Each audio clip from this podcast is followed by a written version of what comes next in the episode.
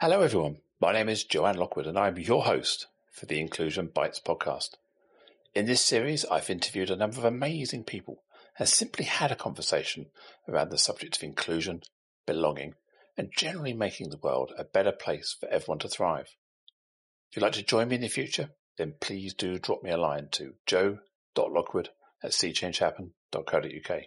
That's S-E-E, changehappen.co.uk. You can catch up with all of the previous shows on iTunes, Spotify, and the usual places. So plug in your headphones, grab a decaf, and let's get going. Today is episode 44. The title, Losing the Labels. And I have the absolute honor and privilege to be joined by Briana Tucker. Briana helps her clients streamline their operations through educational and process improvement techniques. When I asked Briana to describe her superpower, she said it is her listening skills and ability to see through all of the fog. Hello, Briana. Welcome to the show. Hi, Joanne. Thanks for having me on the show today. I'm really excited to just chat with you and just have fun. So, where are you based? I You're am not in the based UK, in no, I am based in Wisconsin. Um, actually, I am probably 30 minutes uh, from a major city, Milwaukee, and um, it's absolutely beautiful outside, which is rare for us because it's usually cold. We don't really get summer, so I'm Oh. glad that uh, I got to be in Milwaukee instead of where I'm actually living at, which is Hartford, Wisconsin. Uh, well, in the UK, you know, we have rain, we have sun. We don't get much sun, then we get more rain and a bit of wind. So, yeah, Yeah. weather for us is, is variable. And I think we've had about in the middle of our middle of our summer, we've had three days of heat. That's our summer. So we're making we're making well, the then I could probably survive over there because it's about the same here in Wisconsin. Excellent. So when we were chatting earlier, you we settled on the title of this podcast of, of losing the labels. Tell me about why that's what why that's passionate for you. Yeah, so um, my experience as a woman of color in Wisconsin um, has been crazy. Um, there's often times so much pressure on us to act a certain way, respond a certain way, um, look a certain way. And with that, there's so many labels of what's good versus bad, what's derogatory versus what is positive. Um, even, you know, just defining what derogatory is. It's just so complex that it gives you this uneasy feeling and this anxious feeling of what am I doing wrong now? Because you're so afraid of what label you're going to get, whether it's you're ignorant or you are too aggressive or you're, um, you know, just just all around a bad. It's a bad feeling that people get when you know they have these labels, and especially on Black women here, it's, it's very it's not easy to um, avoid those those labels of angry black woman. And so you go through so many different trainings and courses on how to walk, talk, wear your hair, what makeup to wear, how to wear your makeup, what jewelry to wear, even how to enunciate your words um, in a particular way. So, you know, it would be life changing to have that moment to not be defined by any one thing and just being able to be yourself unapologetically. Wow. Do you think? Do you think it's? You said as a black woman.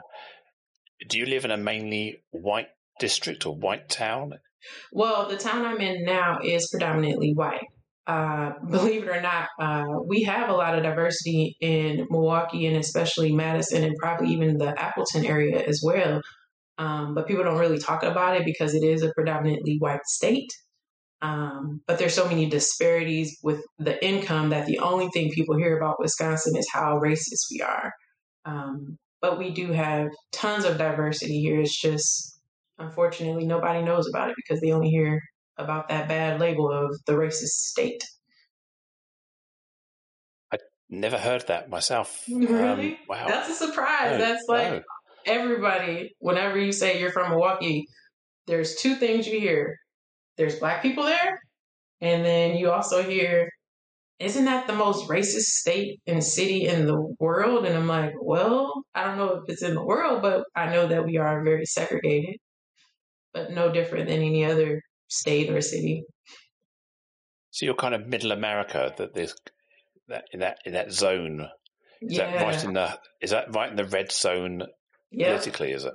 Exactly. So we're usually um, one of the states that makes that final decision, or we have a very high influence on how things go, especially during uh, the presidential election. Hmm. So is it is there a lot of poverty in your area, or is it a, is it a working Um, so class? in the city I live in now, there is not a lot of impoverishment, but in the city of Milwaukee, yeah, definitely. Um, but it also is siloed to certain zip codes in certain areas. Like you can literally drive down the street and see the transition of impoverishment to, you know, an affluent area just by driving down one block, you know, in the same direction. And that just that those those those districts aren't just black districts; or there are white areas of impoverishment as well, are there?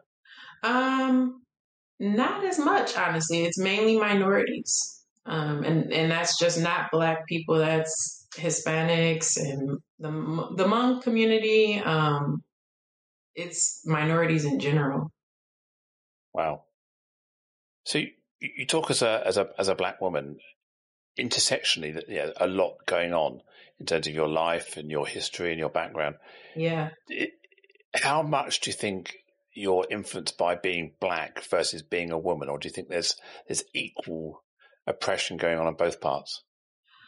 Well, I guess for each person, it's different. For me, I can say that I've felt more oppression from my blackness than I have from being a woman. Um, being a woman has been actually a bonus in some situations because people want that, again, a label of being diverse. And so they love the fact that I am a woman but my blackness intimidates them. And that's a word that's often used when referring to especially people of color in general. Hmm. So you think there's a lot of white fragility where people are are kind of scared of, of, of having their privilege challenged and Yeah. threatened by the presence of black people? Is that Oh, yeah. is that the culture? Well, and I, I can't say that that's necessarily the culture, but that's definitely something that you feel as a person of color here in Wisconsin. You um you uh go through different experiences where people blatantly tell you and it and show you why they don't like you, and usually it's because of the color of your skin. So it's not not subtle racism; it's overt and in your it's face. overt. Yeah, I've I've gone on interviews in which the managers have called me back after the interview and told me we don't hire your kind here. So, yeah, it's it's blatant. It's not covered up in any way, shape, or form. They are very direct. Um, and it depends on the company too, right? Like, you know, that's not the experience with everything, but in most cases, for myself, I've had people blatantly tell me, or even when I went to college, I'll never forget my advisor told me that he was not going to waste his time on me because I was a black female. And the only thing that was going to happen is I was going to drop out and have a whole bunch of babies and lay on my back. So he was wasting his time by trying to encourage me to become an engineer. So yeah, it's blatant. It's raw and direct. And so if you don't have tough skin, it'll kill you emotionally. This is 2020. This is not Rosa Parks. This is not 1950s. Is it? no, no, exactly. This this shit still happens. Yes. Wow. Yes. I mean, when we talk about racism in the UK, a lot of it is more systemic and structural rather than in your face. I'm not saying in your face doesn't happen, Right. but it doesn't happen to the same extent. You know, I'm I'm completely blown away by the overt experience you've had. Oh yeah. Or even um. Another experience for me that is like, I guess ingrained and burned into my memory is when Barack Obama got elected the first time. Uh, there was a group of white supremacists driving next to me um, as I was on my way to visit a friend to celebrate, you know, that Barack Obama had won the election because that was a huge deal here in the United States or just anywhere in general. Um, and the cops helped the white supremacists try to tip over my car. And I, I my car actually did tip over on two wheels, but thankfully, um, I don't know if it was the wind or whatever, but it knocked me back onto all fours, and I was able to speed up enough that I could kind of disguise myself in traffic. And that's the only reason why I'm still here. But it's blatant. It's not it's not hidden at all. There's no buffer in most cases. I'm really struggling to find words. This is this is a, a new uh, concept to me. I, I, mean, you hear about it, you see the press, uh, especially in the in the wake of George Floyd's murder, and some of the riots, some of the was it the Tulsa? I saw some stuff on Tulsa and the, the massacre right. there, and, and I've never had a conversation with somebody who is telling me like it is for them. This is eye opening and ear opening, and oh, thank you. It's, it's, it's, incredible. I mean, I don't mean that in a. It's incredible how how powerful that is, and yeah.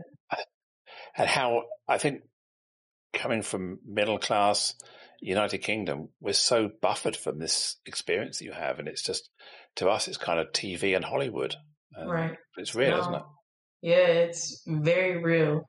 I mean, like I said in the beginning, there is an immense amount of pressure. And I can say that as, you know, just from my own experience, um, where you are constantly living in a state of survival mode, where you're trying to figure out, okay, what do I do? Where do I go? How do I get there? Do I travel by myself or do I have to travel with other people? And what kinds of other people am I traveling with? Because I can't have too many white people, otherwise it looks suspicious. And I can't have too many black people because that looks suspicious. So I have to have like a ratio of people around me that looks diverse so that I'm safe. And even then, I'm still not safe because if I say something that feels or can be perceived as aggressive or intimidating, I still could lose my life. You say if you're with too many white people, that's also not safe. That's also not safe.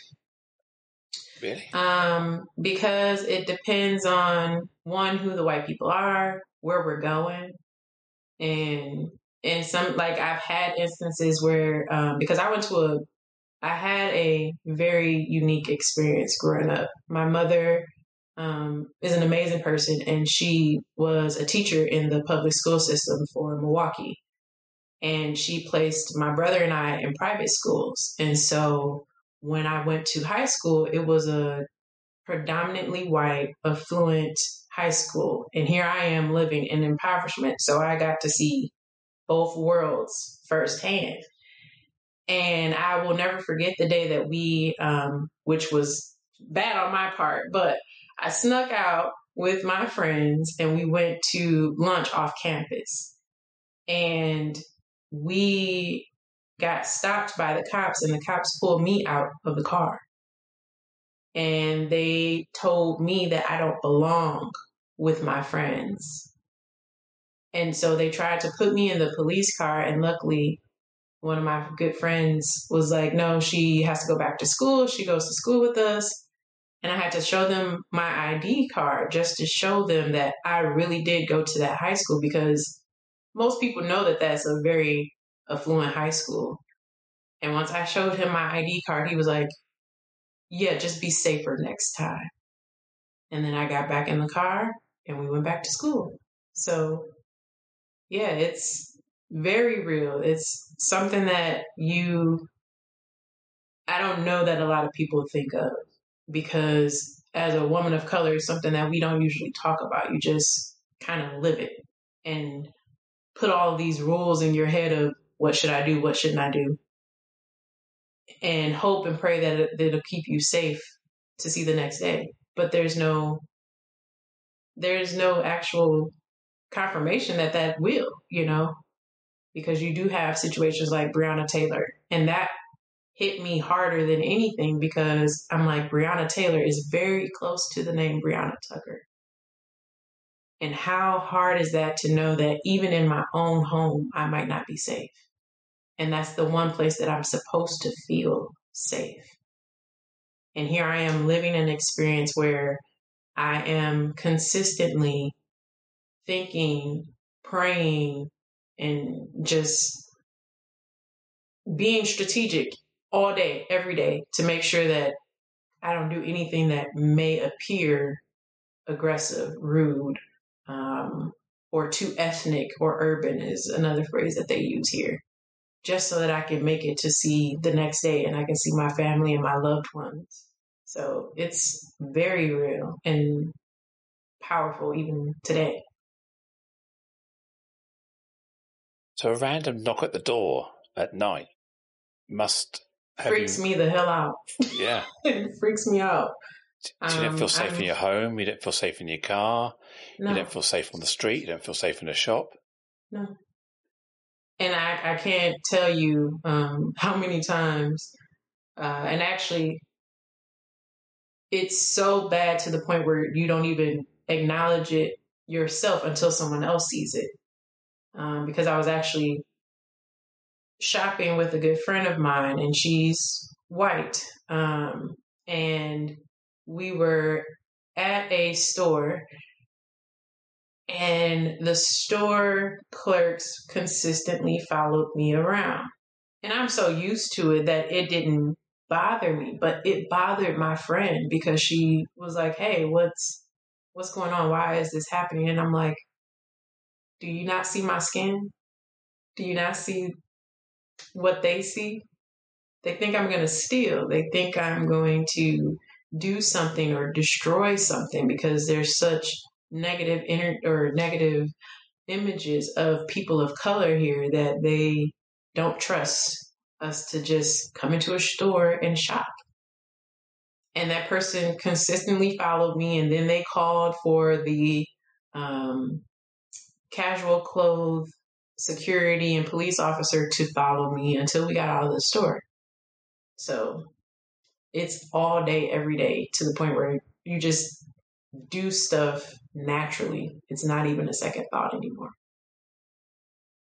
This is so ingrained in the white mentality that white is good and black is bad. It's, it's ingrained at the core, isn't it? Yeah. This is not a this is not a, like a casual thing. This is like no. a real deep held belief. Yeah. They are better. You are, you're worse. Yeah. yeah.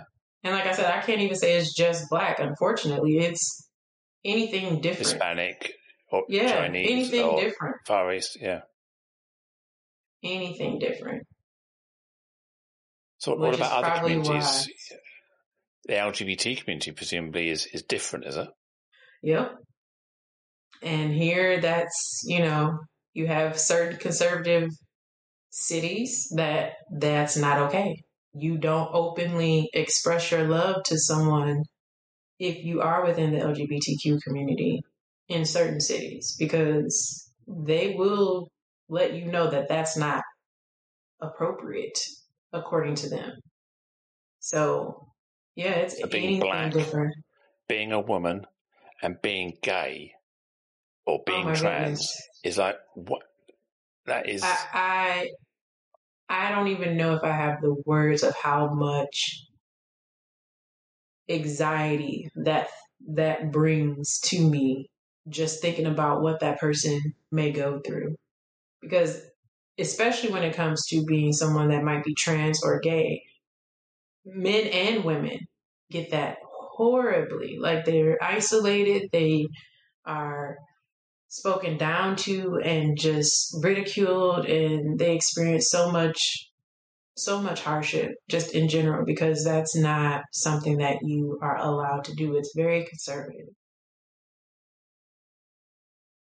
So the people that are there that you believe to protect you the government the state the police no, they're, they're no. not they're, they're they're institutionally part of the problem aren't they? They're, yeah.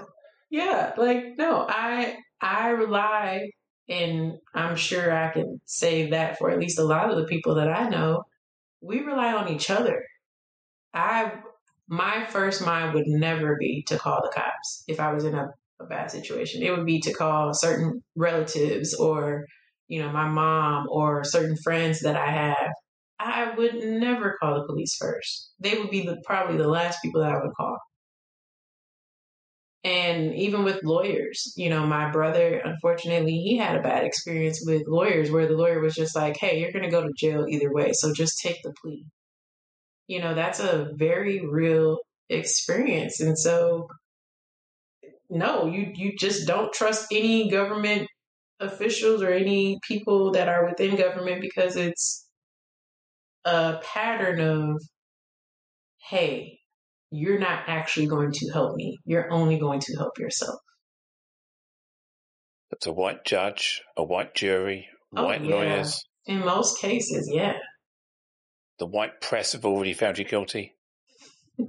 yep, exactly.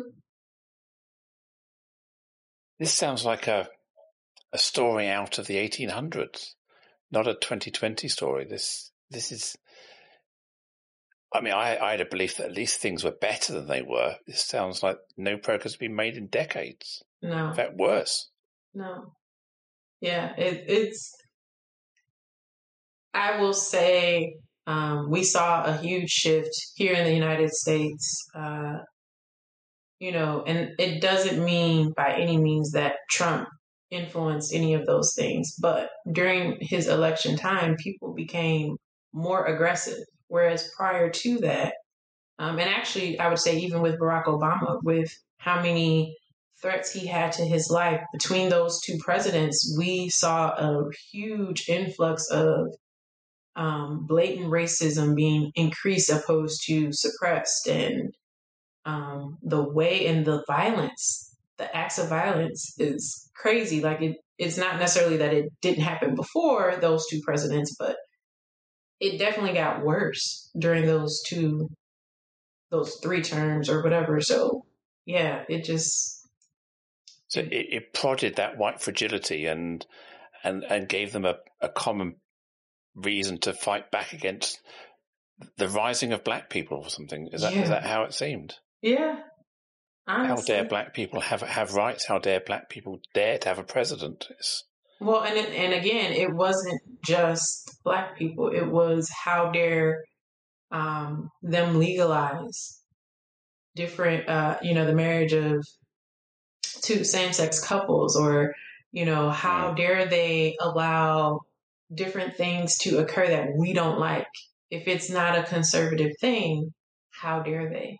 We don't like that. We want it to be conservative. But hence this sort of demonization of liberal any, anything that is liberal or progressive mm-hmm. is seen as anti-church, anti-Christian, anti-family values. Yep, exactly. Exactly. But, but your community have a faith, a religion, family values. Yeah. You you don't ostracize people who are different from your faith, do you? You, you well, um, I will say that I was raised in a Christian household. My father was actually a minister, uh, so I was a preacher's kid.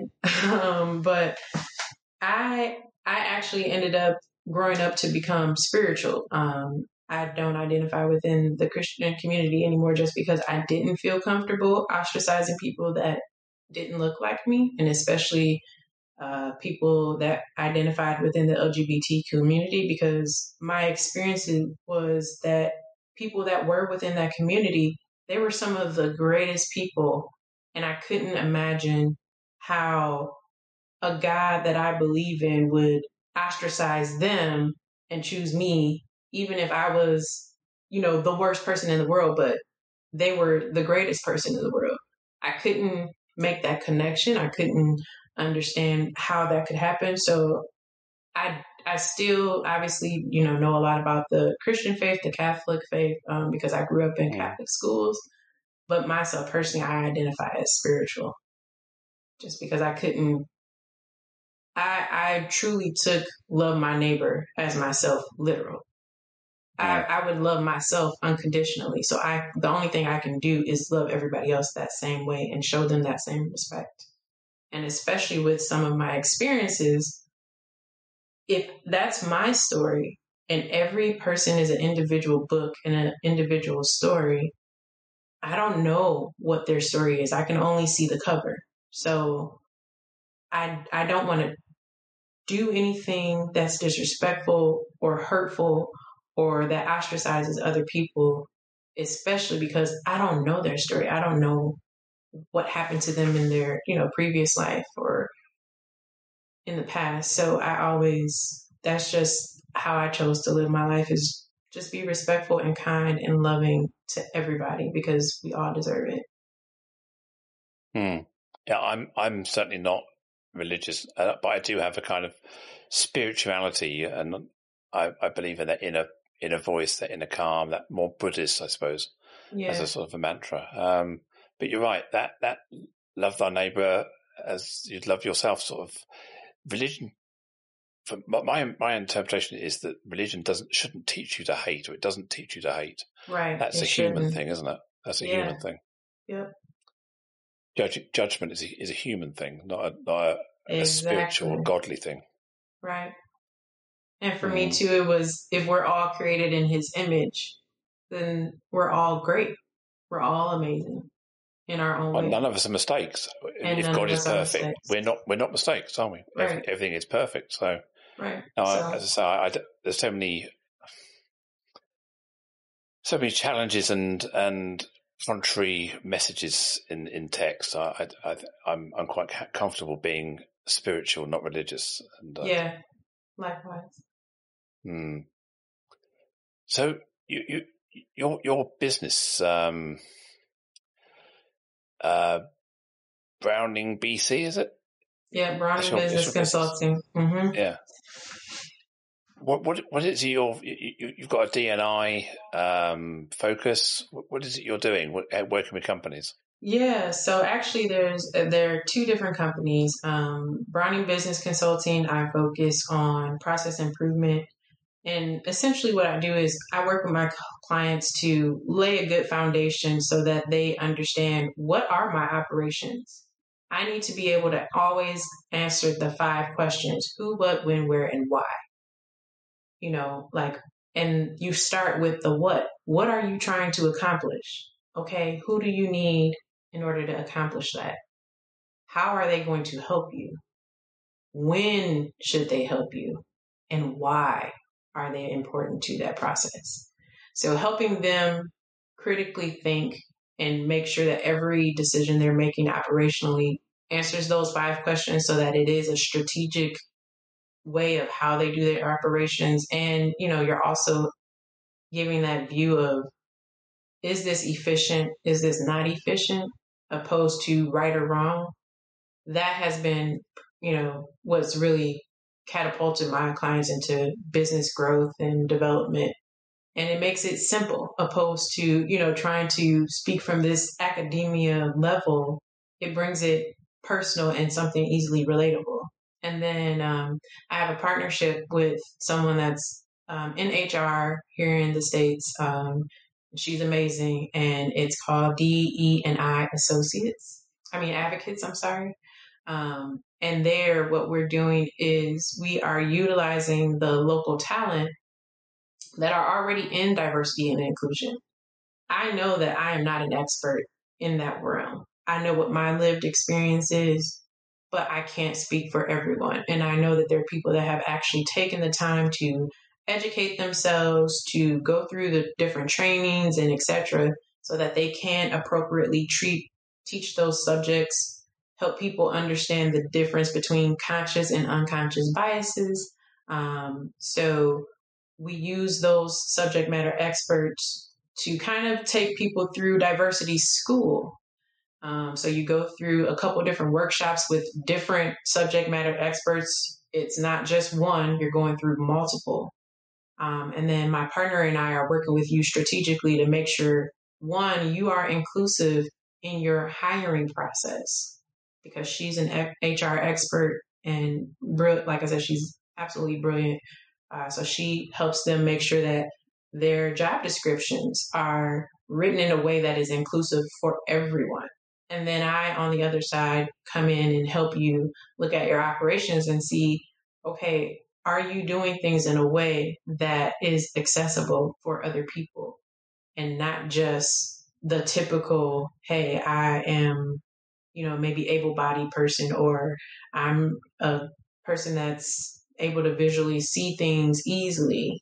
Um, so two different businesses, but kind of the, the same mm. thing. And obviously with my own personal business, I just try to uh, do my best to incorporate the things that I'm doing for the DE and I business within my Brown and Business Consulting business, and making sure that people understand that for me in Browning Business Consulting, business consulting, um, diversity is more than just a word.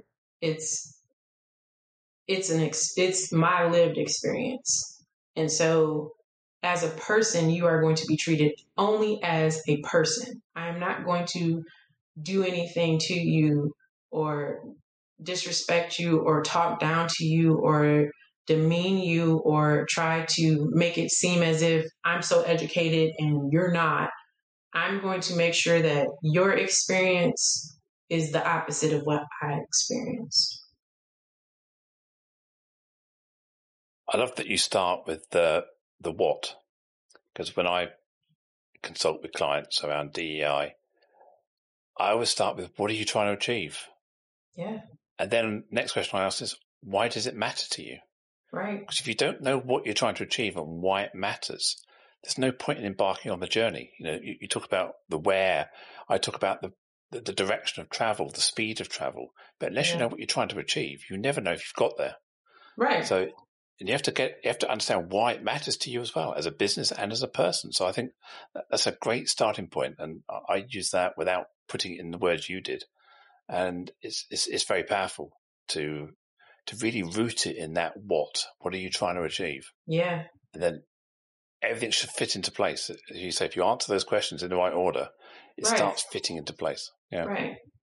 Well, because I noticed um, with my work as a employee um, that in most cases we we have a list of tasks right but we never really understand the whole story behind those tasks we're just doing them and so things aren't done efficiently because it's just like we're checking off a checklist and making sure things are getting done whereas if you're critically answering those questions then you're starting to think okay how do these tasks relate to one another and are these tasks even necessary in order to accomplish what we're trying to accomplish?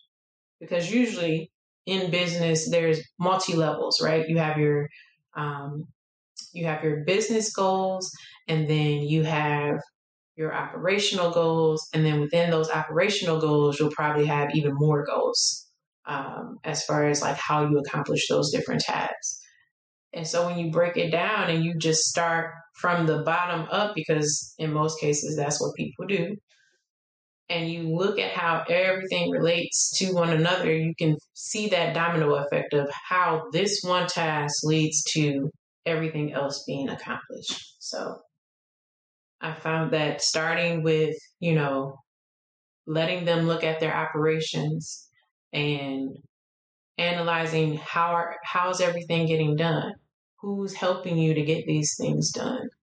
Then that starts them on a path of starting to look at everything that they're doing because they're putting it into practice. And then they're also able to see the benefits of, okay, I answered these five questions. And now I'm realizing that there's some things that I could probably clean up to make it more efficient. And it just, you know, kind of naturally promotes that continuous improvement type environment. Do you ever get frustrated that you find yourself talking to the converted, the echo chamber, because the people you work with are already woke, they're already thinking in this way? Sometimes it, we actually want to bang the heads together with the people who aren't in the room, the people who aren't engaging, the people who aren't listening. Because generally, I'm sure that many of the companies you work with are already on the right path anyway. They're already thinking in that more diverse, more inclusive way. Um, yes. As far as diversity, yes, they are. Um, as far as their operations, on the other hand, it's you No, know, okay. it's a little bit different because they're not answering those critical questions. They are kind of just taking it day by day and surviving. So, you know, similar to me, they're just working each and every day. And most of my clients have been smaller businesses. So it's easier to control, you know, how diverse your company is. Um, and to your point, yes, in in most of the cases, my clients have been people that even if they don't want to have this super diverse culture, they are at least able to know that respecting that is important and you have to do that in order to be my client because I won't tolerate mm. anything outside of that. So yeah, like you said, to to that point, I'm talking to people that already feel and acknowledge the same thing that I do as far as diversity. But we still got to clean up their operations. For sure. I mean, people often ask me, do I experience a lot of bias about my own identity in business and the world I, the world I work in? Right. And generally, I don't. The reason is because people people know who I am. I don't hide who I am. okay. It's kind of right in the, my identity is right out there in the middle. So people who come to me come to me because of who I am. So people who don't come to me, maybe don't come to me because of who I am, but then I don't hear them. All I hear is the people who do want to work with me. So I, I, I have a very positive experience in life because I only ever work with people who want to work with me. And Right. they, they come to me. So Right. I, I suppose I, that's a privilege I have is that by being professionally trans, it means I avoid I avoid that that that stigma of of trying to hide it or cover it or Right. or, or mask it. I just I'm out there front and center, and then that creates its own market.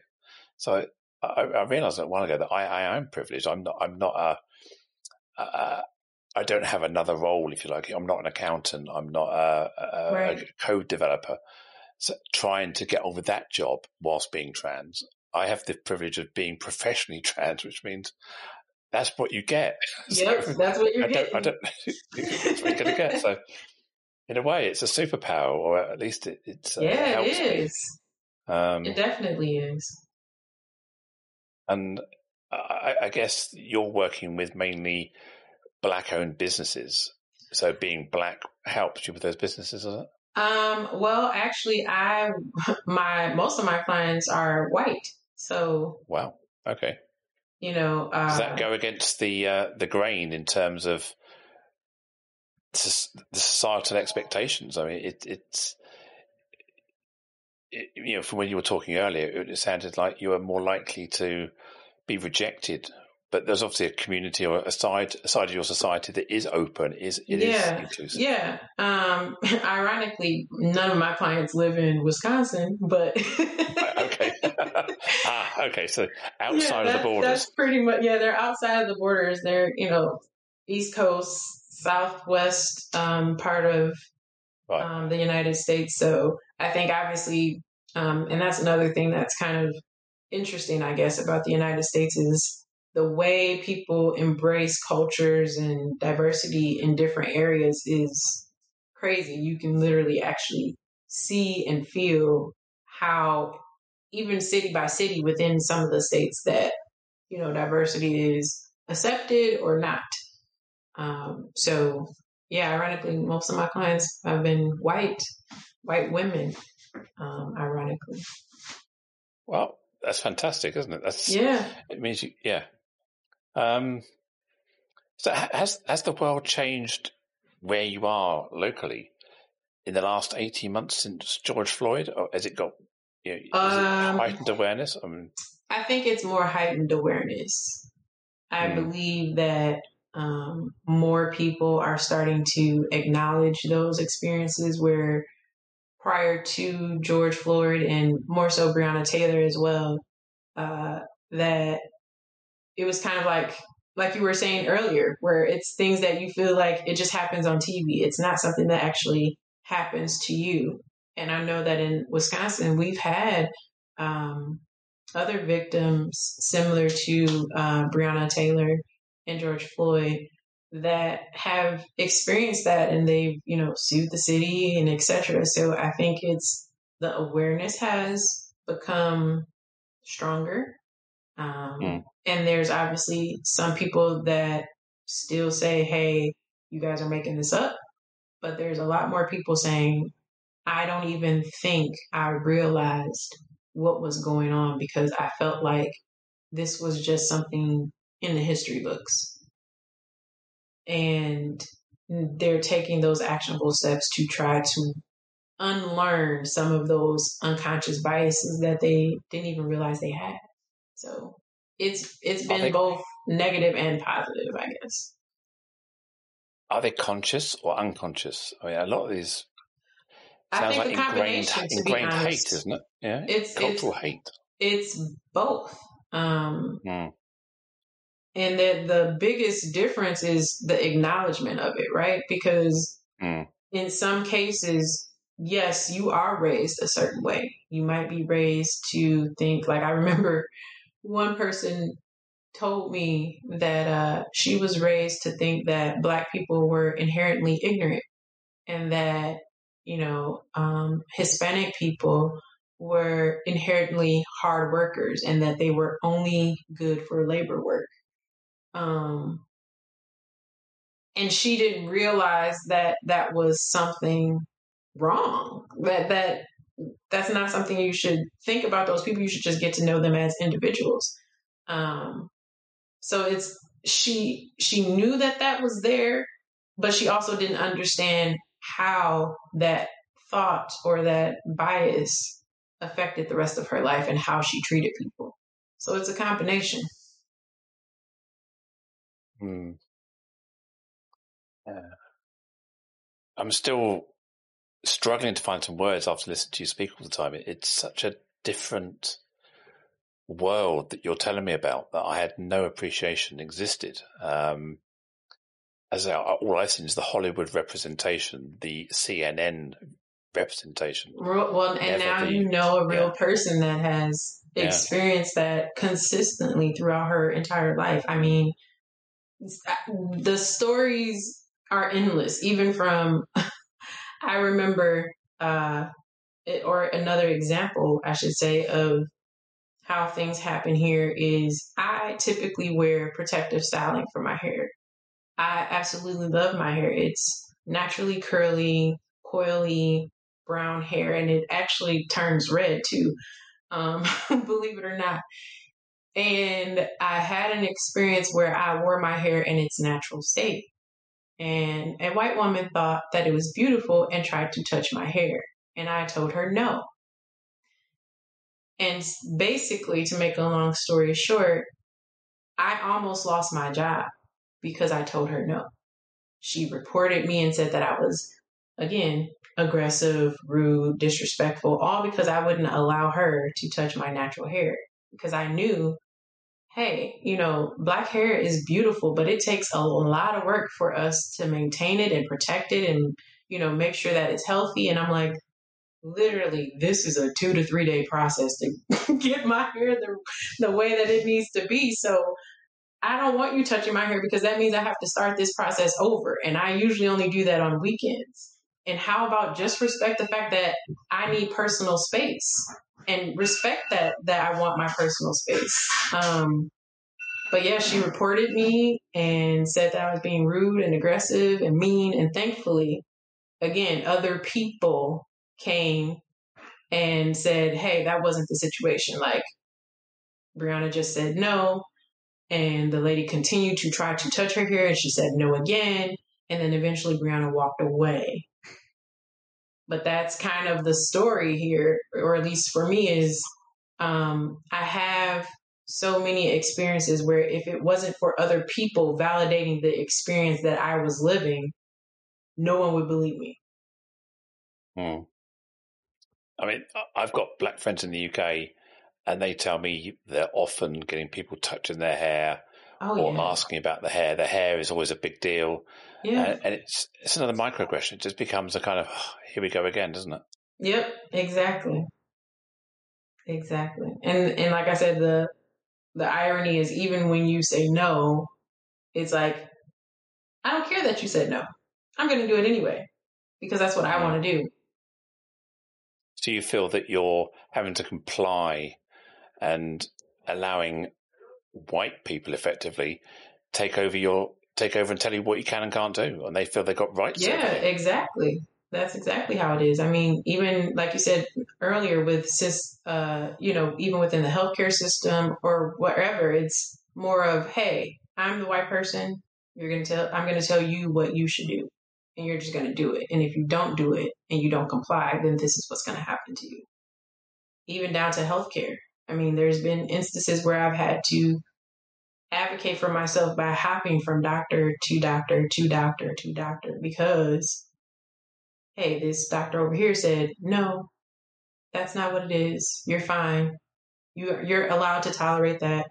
Or no, you shouldn't get this because you're just trying to uh, get more drugs so you can sell the drugs or so you can take the drugs. So it's that constant, I'm going to tell you what you need, opposed to listening to what I'm saying and acknowledging that my experience or whatever I'm telling you is what it is for me.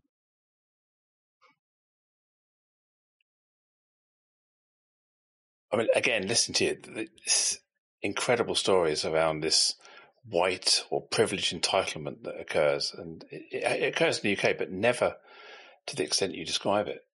Is there optimism for the future? I mean, can you see? Oh yeah, things changing. Um, oh, definitely. Um, I would say, especially here in Wisconsin, I have seen quite a bit. Like I was talking about earlier, where you know that conscious unconscious bias combination is being acknowledged now, um, and so a lot of people are wanting to have those conversations to see, okay, what have we been doing? Because similar to you, it's like I'm so disconnected from this, and I, there's things that I'm doing that I don't even realize I'm doing. I want to learn. Uh, so I feel like between you know us all growing together and seeing different experiences and being open to have those conversations, and you know just people willing to educate themselves as well, right? Like not relying on those minority uh, communities, even within LGBTQ. Like we're not going to rely on that community to educate us on how they should be respected. We're also going to do the research for ourselves and make sure that we're asking questions and not being afraid to ask ask those questions and have those tough conversations. But it's definitely starting to happen. And so I feel like, you know, I may not see it in my lifetime, but I know that it's going to happen sooner than later because people are actively doing things now to try to make things better later. Even in Milwaukee. Even in Milwaukee, actively doing things now to try to make things better. Um, a lot more different initiatives, a lot more auditing as far as like HR is concerned to see are we truly diverse? Are we truly inclusive? Have we ever had any experiences where people felt isolated? Um, there's more companies trying to incorporate holistic um, approaches to healthcare. So, including things like therapy sessions or support groups and, you know, different groups to advocate for the rights of all humans. So, yeah, even here, I mean, it's, they're baby steps, but even baby steps are good steps. They're all steps, they all count. Yeah, I I agree that we can all walk away from the problem, but we may not be able to change the world on our own, Right. but we can change the world around us. So if we choose not to make a difference, then we're letting it we're letting it pass for somebody else to take over. So I think we've all got to be the one. And if we're all the one that makes a difference, then that difference adds becomes cumulative, doesn't it? And exactly. That's what we can all do. Yeah, when people say, "What can I do?" We you can change yourself. That's all. of. Exactly. Yep. Then we infect other people with this inclusion virus. Right. uh, exactly. you know, spread it everywhere. Yeah, and and the thing that I've learned to embrace too, even for myself, is being okay with un- knowing that you're not going to understand everything. I'm never going to understand what your life is like as a trans woman because I, that's not my lived experience. And even my experience to another Black woman's experience, I'm not going to understand that because that wasn't my experience. But I am open to, you know, just hearing your story if you're willing to share, respecting your space and respecting your voice. And as long as we all just start there with, like I said, asking those questions, even if they're hard or even if they may not come out the right way, you know, because that's the other big fear is that, hey, I might ask you a question that technically is inappropriate and I don't want it to be inappropriate, but I, I, am curious. I want to know. So, kind of a, a two way street, right? Where I'm willing to be open to have those questions and comments and conversations, but I'm also expecting you to do the same thing. And if we all kind of commit to just that basic thing, yeah, it can change tremendously. Yep. Do the work. Do the work. Do the work. You can do the work yourself. Yep. I agree. I think too often people put too much reliance on other people oh, yeah. to do the education, to yep. tell me how, tell me where I'm going wrong. Right. I mean, YouTube, you can watch tens and thousands of hours of YouTube if you want lived experience. Right. You want to hear, you want to ask a YouTube, question. Yeah. I mean, there's, and believe it or not, there's so many shared stories similar to mine from all different communities on even something as simple as TikTok, which is one minute, you know, in most cases. Or if you are a person that you love to read books, there are tons of educational books on, you know, being supportive and and breaking down those conscious and unconscious biases. So, yeah, there's too many resources now for us not to take some onus on ourselves, do the work. Well, I can't believe we've been talking for almost an hour. That's incredible. Thank you so much. You made um, it so easy. I appreciate that. I know you were a bit worried at the beginning whether we could talk for an hour, but I, I knew we'd find some words. And yeah, I definitely wow. was. I was yeah. completely freaking out. because I thought, what the heck am I going to say? And to such a, a, audience that has heard so many great speakers prior to me, it was like, man, this is pressure. the anxiety. Well, but it was I amazing. You're, you're right up there on the the people I've interviewed and this is right up there in terms of personal impact. This is right up there in, in yeah, I've I feel moved. Uh, you've almost reduced me to tears on a couple of occasions. So yeah, you you have you have made me the one who, who has learned from this, and oh, I, I really goodness, value thank you so much. I value what you said so much, and you uh, are way too kind. I'm just no, sharing I, my story so that other people know that they're not by themselves because yeah. we don't talk about it, and that's part of the problem. So even if someone listening to my story that opens up because i'm sure even in the uk people just probably haven't shared their story because it's so taboo to do so even if mm. maybe they listen to it and they become more brave to let their voice shine that's that in and of itself is huge to me and i appreciate you just saying that and acknowledging my experience so thank you thank you how can people get hold of you if they um, want to find out more? Sure, they can reach me. I am on Instagram, Facebook, and LinkedIn. Um, my username on all three platforms is B Biz B I Z Consulting, and my website is actually the same. It's bbizconsulting.com. Fantastic. I'll put those in the show notes that they're there as well.